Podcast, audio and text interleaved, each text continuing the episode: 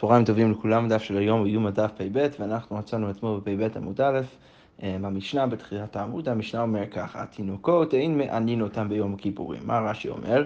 אין חייבים למנוע מהן מאכל, אלא התינוקות, הילדים יכולים אה, לאכול אוכל ביום כיפור, אבל מחנכים אותן לפני שנה ולפני שנתיים בשביל שיהיו רגילים במצוות. אנחנו נראה בגמרא מה בדיוק הכוונה, אבל לכאורה משמע ששנה ואולי אפילו שנתיים לפני הבר מצווה, אז אפשר לחנך אותם להיות קצת יותר מוכנים לצום לקראת גיל ההתבגרות. אז כמו אומר ככה, השתא בפני שתיים מחנכים לו לפני שנה מבעיה. רגע, אמרת במשנה שלפני שנתיים אתה כבר מחנך אותם, אז אתה צריך להגיד לי שכבר מחנכים אותם לפני שנה, לכאורה זה פשיטה. כמו אומרת, אמר רב חיסדא לא קשה בחולה בבריא, שלכאורה ב- בילד חולה, אז מחנכים אותו רק, אה, רק שנה לפני, אבל בילד בריא מחנכים אותם כבר מלפני שנתיים. אוקיי, עכשיו אנחנו נראה כמה מודלים של המוראים, שהם קצת לכאורה שונים מהמשנה, אבל אנחנו נראה תכף מה היחס ביניהם למשנה. אז כמו אומר ככה, אמר רב הונה, בן חטא ובן תת מחנכים אותו לשעות, שזה לכאורה אומר, מחנכים אותם קצת לצום חלק מהשעות, אנחנו נגדיר את זה יותר בצורה מדויקת בהמשך, בהמשך העמוד, אבל לכאורה מחנכים אותם לצום חלק מהשעות ביום, ובן י' ובן י' א' משלימים מדי רבנן, שהם מסיימים את הצום אבל רק מדי רבנן, לכאורה מקילים בכל מיני הקשרים שונים, ו... בן י' ב' משלימים מדאורייתא. אז מפה משמע שכשילד מגיע לי' ב' שנה, אז כבר משלימים מדאורייתא, כבר חייב מדאורייתא לצום יום כיפור, ולכן הגמרא מוסיפה, כמו שאנחנו מכירים היום, בתינוקת, שפה מדובר על, על ילדה, שאז הופכת להיות בת מצווה בשנה י' ב', ואז היא צריכה להשלים ולצום מדאורייתא ביום כיפור. ורב נחמן אמר, בן ת' בן י' מחנכים אותם לשעות, בן י' א' בן י' ב' משלימים מדי רבנן, ובן י' ג' משלימים מדאורייתא בתינוק, ופה מדובר על בן, שאז נהיה בר מצווה בגיל י' ג'. אוקיי, מודל שלישי, שלכאורה אגב רב הונה ורב נחמן לא בהכרח חולקים, אלא שאחד מהם מתאר את ההתבגרות של תינוקת, ואחד מהם מתאר את ההתבגרות של התינוק. אוקיי, ורבי יוחנן אמר, רבי אוכלן אמר, השלמה דרבנן ליקה, אין דבר כזה השלמה מדרבנן, השלבים האלו, השנתיים האלו שמשלימים את הצום רק מדרבנן, זה לא קיים, אלא מה? בן י' בן י' א' מחנכים אותם לשעות, בן י' ב' משלימים מדאורייתא, אז יש רק שנתיים לפני שמחנכים לשעות, ואז ישר משלימים את הצום מדאורייתא. אוקיי, אז עכשיו אנחנו נראה מה באמת היחס בין המוראים האלו והמשנה. עכשיו, יש כל מיני פירושים לגמרא הזאת, אנחנו נלך, נלך על פירוש אחד, אבל, אבל רק שתדעו שיש יותר, יש, יש יותר מפירוש אחד לגמרא הזאת, ולא ברור עד הסוף מה הכוונה של הגמרא הזאת. כמו אומר כאן, אצנן, התינוקות, כתוב במשנה שלנו, אין מעניין אותם ביום כיפור, אבל מחנכים אותם לפני שנה ולפני שנתיים. אז כמו אומר ככה, בשלמה לרב הונה ורב נחמן לפני שנה ולפני שנתיים, לפני שנה לדבריהם, ולפני שתיים לדבריהן, שלכאורה משמע שאתה יכול לסדר את המשנה עם רב הונה ורב נחמן, ואתה יכול לפרש שמה הכוונה שמחנכים אותם לכאורה לשעות לפני שנה ולפני שנתיים, שלפני שנה של ההשלמה מדרבנן ולפני שנתיים של ההשלמה מדרבנן. אז שנה לפני שמשלימים מדרבנן וגם שנתיים לפני, אז מחנכים אותם לשעות, ואז יש שנתיים של מדרבנן ואז יש את החובה מדאורייתא. זה מסתדר אחלה עם השיטות של רב הונה ורב נחמן. רבי יוחנן קשה, אבל רבי יוחנן לכאורה קשה, כי אין לו את הלפני, שאם אתה מניח שהלפני שנה ולפני שנתיים של המשנה זה בעצם לפני חובה מדרבנן, אין את השלב הזה של רבי יוחנן, ולכן לא ברור איך המשנה מסתדרת עם שיטת רבי יוחנן. אז כמו אומרת לך רבי יוחנן, מהי שנה שנות, או שתיים, סמוך לברכן, שזה פירוש מאוד מאוד סביר להגיד שמה הכוונה שמחנכים אותם שנה ולפני שנתיים, לא שצריך להיות שנה ו- ולפני ש- לפני שנה ולפני שנתיים מההשלמה מדרבנן, אלא סמוך לברכן, ישירות סמוך לחובה של המדאורייתא לצום. ולכן רבי יוחנן יכול להסתדר אחריהם במשנה. אוקיי, תשמע דתני רב בר שמואל, תינוקות אין מעניין אותם ביום כיפורים, אבל מחנכים אותן שנה או שתיים סמוך לפרקן, שזה באמת משמע כמו שיטת רבי יוחנן, בדיוק כמו שרבי יוחנן אמר, ש... אין מעניין אותם יום הכיפורים, אבל מחנכים אותם שנה או שתיים סמוך לפרקן. כמו המפה שלנו, רבי אוכלן ניחא, זה בדיוק כמו רבי אוכלן אומר, שמחנכים אותם לשעות, שנה או שנתיים לפני פרקן.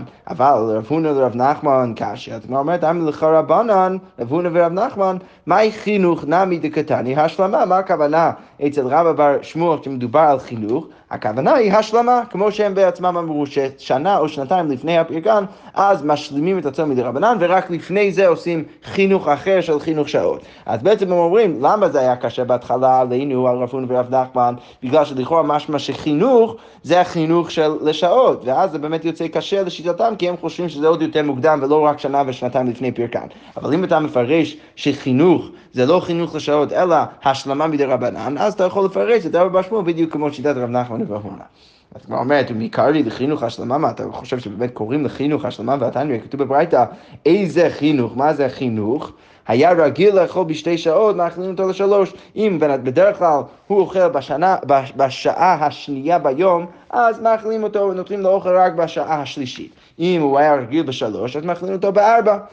ולכן לכאורה משהו מפורש בברייתא שהחינוך זה החינוך לשעות, אז איך אתה יכול לפרש את רב בר שמוע שמדבר על שעות, שמדבר על שעות של, אה, אה, של, של השלמה מדרבנן, של אצרח, חינוך של השלמה מדרבנן, לכאורה קשה. אז הגמרא אומרת, אמר רבא בר אולא, תרי חינוך יהבו, אל תחשוב אה, ש, שיש רק סוג אחד של חינוך, אלא יש שתי סוגים של חינוך, יש חינוך לשעות, יש חינוך של השלמה מדרבנן, ולכן אפשר לפרש את רב בר שמוע שמדבר על חינוך, דהיינו השלמה מדרבנן, שזה הדבר שעושים שנה או שנתיים לפני, לפני סמוך לפרקן, שזה הולם את שיטת רב הונה ורב נחמן, שחושבים שישר לפני התקופה של פרקן, אז הם, הם משלמים מדרבנן, ורק לפני זה עושים את החינוך לשעות. אוקיי. עכשיו המשנה הבאה אומרת ככה, הוא ברא שהריחה מאכילין אותו, מאכילין אותה עד שתשיב נפשה. מה הכוונה? אז רשי בא ואומר, מה זה אומר הוא ברא שהריחה? העובר מריח ריח תבשיל, והוא מתאווה לו, ואם אינה אוכלת שניהם מסוכנים. אז אם יש אישה מעוברת, והעובר בתוך מאיה, בתוך הבטן שלה, מריח איזשהו, איזשהו אה, ריח טוב, שאז הוא רוצה לאכול את זה, אז יכול להיות מסוכן גם לו וגם לאישה אם לא מאכילים את האישה. עכשיו מה קורה אם הדבר הזה קורה ביום כיפור? אז המשנה אומרת, מאכילים אותה עד שתשיב נפשה. אוקיי, ואז עכשיו דין יותר כללי, המשנה אומרת, חולה מאכילים אותו על פי בקיעין, שאם יש בקיעין שאומרים שהבן אדם הזה צריך לאכול ומסוכן לו אם לא יאכל, אז מאכילים אותו, ואם אין שם בקיעין, מאכילים אותו על פי עצמו, עד שיאמר די, עד שהוא אומר שזה מספיק לו, לא צריך עוד יותר אוכל. אוקיי, תנו רבנן על הרישה של המשנה, הוא ברא שהריחה בשר קודש או בשר חזיר, שלכאורה שני הדברים האלו אסורים לאכול. מה קורה אם העובר מריח את הדברים האלו, ולכאורה לא יהיה אפשרות לרפות את האישה הזאת עד שבאמת מאכילים אותה את המאכלים האלו שהם אסורים. אז העובר שהריחה בשר קודש או בשר חזיר, תוכבין לה כוש ברוטב. אז קודם כל לוקחים איזשהו מקל מהפלח, מהכלי שמשתמש בו להרוג, אז לוקחים את הדבר הזה ושמים את זה בתוך הרוטב של האוכל הזה, ומניחים לה הפיה ומכניסים את זה לתוך הפה של האישה, ואז היא יכולה קצת לאכול מהרוטב הזה, ואולי זה יעזור לעובר, שאז הוא כבר לא ירצה לאכול כבר את האוכל האסור הזה. אוקיי, אם התיישבה דייתא, מוטב, אם זה עבד, אז זה מעולה, ואם לא, אז מה צריך לעשות? עכשיו מאכילים אותה קצת יותר, מאכילים אותה רוטב עצמה, אז עכשיו היא יכולה ממש לאכול את הרוטב. אם התיישבה דייתא, מוטב, אם לא, מאכילים אותה שומן עצמו, אפשר באמת להאכיל אותה את האוכל, שאין לך דבר שעומד בפני פיקוח נפש, חוץ מעבודה זרה וגילוי עריות ושפיכות דמים. אם אתה מניח שממש יכול להיות פיקוח נפש, אז ברור שכמה שיותר ממעטים ולא באמת מאכילים אותה, אבל אם זה ברור שזה לא באמת יעזור עד שהיא באמת אוכלת את הדבר הזה, אז ברור שאפשר להאכיל אותה, כי אין שום דבר שעומד בפני פיקוח נפש חוץ מעבודה זרה וגילוי עריות ושפיכות דמים. אוקיי, עכשיו שאמרנו את זה, אז עבודה זרה מינה, מאיפה אנחנו יודעים שעבודה זרה עומד אפילו בפני פיקוח נפש? תתניא, רבי אלעזר אומר, אם נאמר בכל נפשך, למה נאמר בכל מאודיך? ואם נאמר בכל מאודיך, למה נאמר בכל נפשך? כשכתוב בשמה שבן אדם צריך להתמסר לקדוש ברוך הוא ולתורה, אז כתוב גם כן בכל מאודיך וגם כן בכל נפשך. לכאורה אתה לא צריך את, את, את שניהם אלא רק אחד. אז כמו אומרת, אם יש לך אדם שגופו חפץ בממונו, וכך נאמר בכל נפשך. אם בן אדם, יש בן אדם שיותר חשוב לו הגוף שלו והחיים שלו מאשר הממון שלו, אז כתוב בכל נפשך שבן אדם הזה צריך להתמסר ואפילו לתת את נפשו אה, לתורה ולקדוש ברוך הוא. ואם יש לך אדם שממון הוא חביב עליו מגופו, או אם יש לך בן אדם שהפוך, ש, שיותר חשוב לו הממון מאשר הגוף שלו והחיים שלו, אז כך נאמר, הוא חומר דרך כלל שצריך להקדיש גם את, ה, את כל הכסף שלו לקדוש ברוך הוא, ומפה משמע ש, שאם אם האפשרות זה או למות או לעבוד עבודה זרה, אז צריך באמת לתת את נפשך לקדוש ברוך הוא. אוקיי, גילוי עריות ושפיכות דמים מנהלה. מאיפה אנחנו יודעים שדיים הדברים האלו עומדים אפילו לפני פיקוח נפש? אז כמו אומרת, תניא, רבי אומר ככה, כתוב אצל נערה המאורסה, כאשר, כי כאשר יקום אה, איש על רעהו ורצחו נפש, ורצחו נפש, כן הדבר הזה. אז כתוב אצל נערה המאורסה, אה, אה, אה, אה, שאז מישהו אנס אותה, אז כתוב שם, ש, אה, ש, שהדין שלה זה בדיוק הדין של רוצח. אז הגמרא אומרת, וכי מה עניין למדנו מרוצח לנערה המאורסה? מה אפשר ללמוד מרוצח לנערה המאורסה?